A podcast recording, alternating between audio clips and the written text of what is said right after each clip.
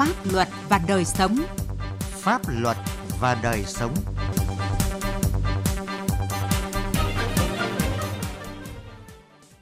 Kính chào quý vị và các bạn. Chương trình Pháp luật và đời sống hôm nay có những nội dung sau. Công an thành phố Thanh Hóa đấu tranh có hiệu quả với tội phạm cướp giật tài sản. Quy định pháp luật bất cập khiến người nuôi yến xào ở thành phố Hồ Chí Minh gặp khó khăn. Giải đáp những thắc mắc của thính giả về việc thực hiện các chính sách pháp luật liên quan đến công tác đào tạo nghề cho đồng bào dân tộc thiểu số. Pháp luật đồng hành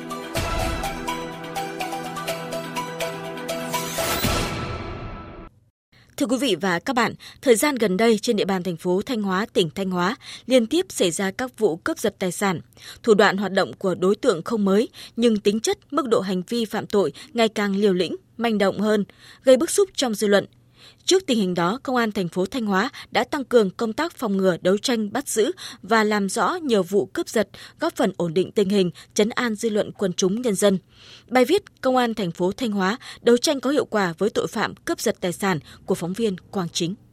Công an thành phố Thanh Hóa vừa khởi tố vụ án khởi tố bị can, bắt tạm giam Trịnh Văn Long và Nguyễn Như Trung cùng chú tại xã Quảng Hùng, thành phố Sầm Sơn về tội cướp giật tài sản. Long và Hùng là đối tượng liên tiếp gây ra hai vụ cướp giật tài sản của người đi đường trên địa bàn phường Quảng Thịnh và phường Đông Vệ. Trước đó, ngày 5 tháng 10, Công an thành phố Thanh Hóa bắt giữ Trần Ngọc Thịnh, trú tại xã Hoàng Phú, huyện Hoàng Hóa và Lê Văn Mạnh, trú tại xã Đồng Lộc, huyện Hậu Lộc là thủ phạm gây ra vụ cướp giật tài sản của người đi đường xảy ra tại phường Long Anh, thành phố Thanh Hóa ngày 4 tháng 10. Tại cơ quan công an, các đối tượng khai nhận do không có tiền tiêu xài nên đã rủ nhau đi cướp giật tài sản. Ngoài vụ cướp giật này, Thịnh và Mạnh còn gây ra một vụ cướp giật khác trên địa bàn xã Thọ Thế, huyện Triệu Sơn. Ông Trịnh Mạnh Hùng ở phường Đông Vệ, thành phố Thanh Hóa cho biết, việc lực lượng công an nhanh chóng điều tra, bắt giữ các đối tượng cướp giật tài sản khiến người dân yên tâm hơn khi đi qua những đoạn đường vắng. Nói chung là từ trước đến nay thì có nhiều vụ nhưng mà vừa rồi công an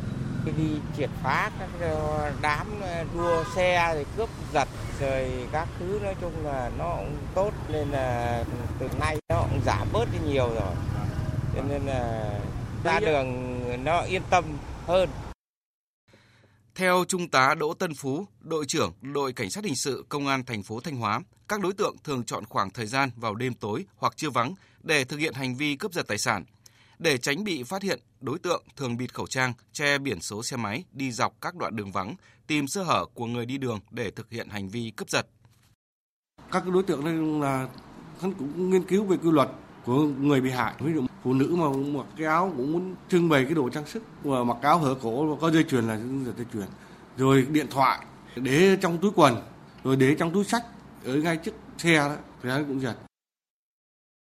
Để nhanh chóng điều tra, làm rõ các vụ cướp giật tài sản, Công an thành phố Thanh Hóa tăng cường công tác nắm tình hình, diễn biến hoạt động của các loại tội phạm trên địa bàn, nhất là tội phạm cướp, cướp giật tài sản, kịp thời phân tích, đánh giá những phương thức thủ đoạn của tội phạm, chủ động chỉ đạo các đội nghiệp vụ, công an các phường xã thực hiện công tác phòng ngừa, đấu tranh ngăn chặn.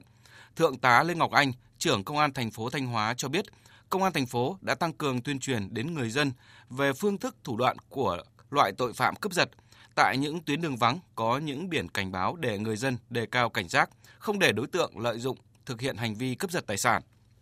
Công an thành phố đã chỉ đạo công an cấp phường xã giả soát lên danh sách những đối tượng từng có tiền án tiền sự về cái loại tội danh này, rồi những đối tượng có biểu hiện nghi vấn nguy cơ cao để có các cái biện pháp quản lý. Đối với đội điều tra hình sự thì có các tổ công tác phân các tổ công tác chọn những đồng chí có kinh nghiệm trong lĩnh vực này. Khi tiếp nhận những cái tin báo tố giác tội phạm thì nhanh chóng có mặt tại hiện trường, thu thập tài liệu, truy vết nhanh theo dấu vết nóng. Chính từ cái sự chỉ đạo quyết liệt này cho nên ờ, trên địa bàn thành phố Thanh Hóa, các cái đối tượng mà phạm cái tội này xảy ra 10 vụ thì công an thành phố đã chỉ đạo điều tra khám phá làm rõ được 9 vụ. Mặc dù trên các phương tiện thông tin đại chúng đã nhiều lần cảnh báo về sự sơ hở của người dân khi mang theo túi sách hoặc các vật dụng có giá trị khi ra đường, tuy nhiên không ít người vẫn còn xem nhẹ những cảnh báo này thói quen treo túi sách ở ghi đông xe, khoác trên vai hoặc để dưới sàn xe đã vô tình tạo điều kiện để các đối tượng thực hiện hành vi phạm tội. Bên cạnh việc gây thiệt hại về tài sản thì không ít vụ cướp giật tài sản đã dẫn đến tai nạn giao thông, để lại cho nạn nhân những hậu quả nặng nề. Để tránh trở thành mồi ngon của các đối tượng cướp giật, người dân cần nâng cao ý thức cảnh giác, không để sơ hở tài sản khi tham gia giao thông trên đường.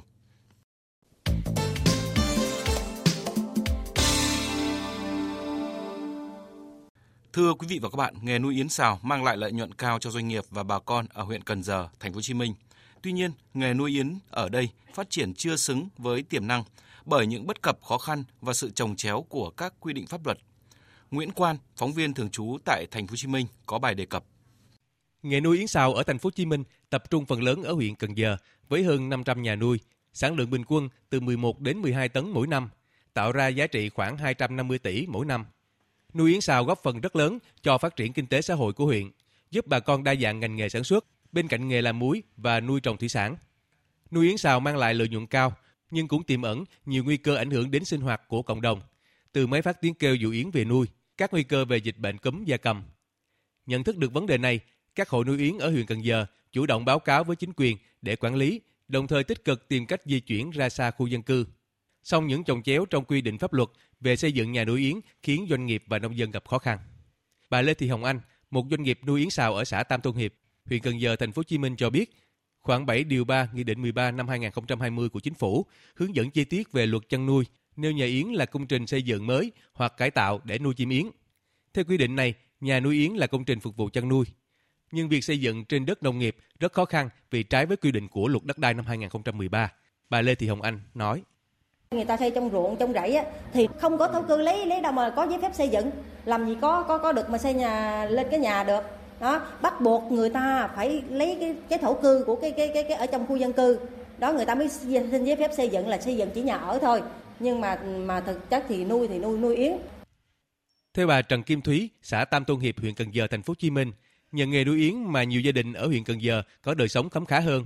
Tuy nhiên nghề nuôi yến ở huyện còn tự phát nhỏ lẻ chưa có quy hoạch nên bà con và doanh nghiệp chưa mạnh dạng đầu tư để phát huy hết tiềm năng lợi thế của huyện. Bà Trần Kim Thúy nói. Nó nghịch ngạch sao á? Bây giờ nếu mà cho cái khu công nghiệp mà để phát triển để nuôi nhà yến thì phải cho người ta đóng thổ cư người ta cất nhà yến thì mấy nó mới vô được. Đến thời điểm này huyện Cần Giờ vẫn chưa có quy hoạch vùng nuôi yến. Ông Hồ Ngọc Thiện trưởng phòng kinh tế huyện Cần Giờ cho biết vừa qua ủy ban nhân dân huyện Cần Giờ đã có đề xuất ủy ban nhân dân thành phố trình hội đồng nhân dân thành phố trong kỳ họp cuối năm nay để xem xét quyết định về việc quy hoạch vùng nuôi yến. Huyện cũng đang tập trung quy hoạch sử dụng đất kỳ 2021-2030 trong đó, dự kiến bố trí quỹ đất nông nghiệp khác tại các xã Bình Khánh, An Thới Đông, Tam Thôn Hiệp, Lý Nhơn để phát triển vùng nuôi chim yến. Ông Hồ Ngọc Thiện cho biết thêm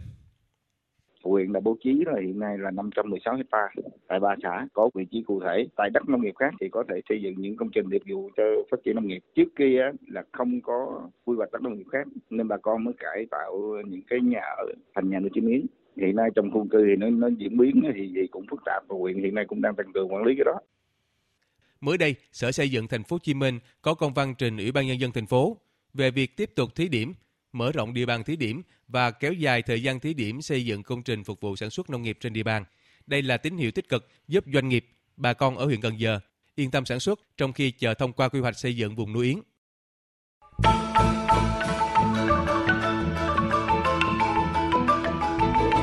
Chính sách pháp luật với đồng bào dân tộc thiểu số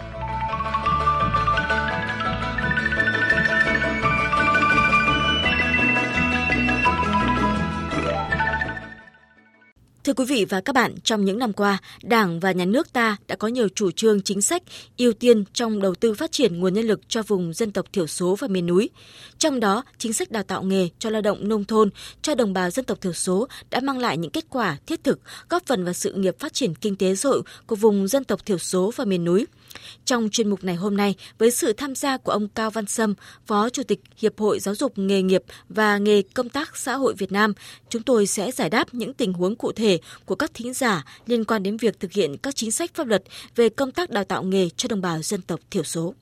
Anh Lý Văn Thao ở Yên Bình, tỉnh Yên Bái có thư gửi tới chương trình với nội dung Tôi được biết nhà nước đang triển khai chính sách dạy nghề đối với người dân tộc thiểu số. Vậy tôi xin hỏi theo quy định thì những đối tượng nào được hưởng chính sách này? Vấn đề anh Thao hỏi, Phó giáo sư tiến sĩ Cao Văn Sâm sẽ tư vấn cụ thể. Xin mời ông. Đối với học sinh dân tộc thiểu số thì ờ, được hưởng các cái ờ, chính sách quy định tại các văn bản Văn bản thứ nhất là Nghị định 57 ban hành năm 2017 của Chính phủ về việc uh, hỗ trợ cho học sinh, sinh viên là người dân tộc thiểu số. Trong đó thì có quy định về chính sách ưu tiên tuyển dụng, rồi chính sách hỗ trợ học tập, rồi uh, chính sách uh, miễn giảm học phí đối với đối tượng miễn giảm học phí và hỗ trợ học phí thì có cái quyết định 53 năm 2015 của Thủ tướng Chính phủ. Còn đối với cái học bổng khuyến khích học tập thì có cái nghị định 84 năm 2020 của Chính phủ thì cũng đã quy định ờ, rõ ràng ờ, từ cái hỗ trợ này, rồi đến ờ, chính sách miễn giảm học phí này và học bổng khuyến khích học tập đối với học sinh sinh viên là người dân tộc thiểu số cái đối tượng thì uh, nó thuộc cái là 16 cái dân tộc ít người mà có quy mô dân số dưới 10.000 trở xuống như là Cổng Mảng, Phu Phén, Si La, Cờ Lao, Bố Y, La Ha, Ngái, Chớt, Ơ Đu, Bờ Râu, Rơ Măng, Lô Lô, Lự, Phà Phèn, La Hủ, Chị Nguyễn Thị Mị ở huyện Bá Thước, tỉnh Thanh Hóa có câu hỏi gửi tới chương trình như sau. Tôi được biết khi đào tạo nghề đồng bào dân tộc thiểu số sẽ được hưởng chính sách hỗ trợ của nhà nước. Xin chương trình cho biết mức hỗ trợ được quy định cụ thể như thế nào. À, vâng, xin mời Phó Giáo sư Tiến sĩ Cao Văn Sâm tiếp tục trả lời câu hỏi của chị Mị. Đối với lại uh, Nghị định 577 thì có quy định là uh, được uh, hỗ trợ học bổng loại xuất sắc thì mức học bổng ờ, cao hơn loại giỏi do hiệu trưởng quy định đối với học sinh sinh viên có điểm trung bình trong học tập và điểm rèn luyện đều đạt loại xuất sắc. Còn nguồn học bổng đối với cơ sở giáo dục nghề nghiệp, học bổng khuyến khích học tập được bố trí tối thiểu bằng 8% nguồn thu học phí đối với trường công lập và tối thiểu 2% nguồn thu học phí đối với trường tư thục. Về nguyên tắc cái nguồn hỗ trợ này thì đều do ngân sách nhà nước cấp nhưng cấp theo hai cái kênh nó khác nhau. Kênh thứ nhất là nếu mà các trường công lập thì được tính và xét trừ vào cái nguồn kinh phí đã cấp hàng năm. Còn đối với cái trường tư thục thì lập cái kế hoạch đó gửi cho các phòng lao động thương binh và xã hội hàng năm để tổng hợp và bố trí ngân sách ờ, về các cái phòng lao động thương binh và xã hội. Từ đó sẽ bố trí cho các cái cơ sở đào tạo ngoài công lập. Vâng, xin cảm ơn Phó Giáo sư Tiến sĩ Cao Văn Sâm, Phó Chủ tịch Hiệp hội Giáo dục nghề nghiệp và nghề công tác xã hội đã tham gia chương trình. Chương trình Pháp luật và đời sống hôm nay xin dừng tại đây. Chương trình do biên tập viên Quang Chính biên soạn. Xin kính chào và hẹn gặp lại quý vị trong các chương trình sau. Trong thời gian qua, tình hình tội phạm mua bán người, đặc biệt là phụ nữ và trẻ em đang có chiều hướng ngày càng phức tạp. Nạn nhân bị mua bán trở về được hỗ trợ về nhu cầu thiết yếu, hỗ trợ về y tế, hỗ trợ về tâm lý, trợ giúp pháp lý theo quy định của pháp luật.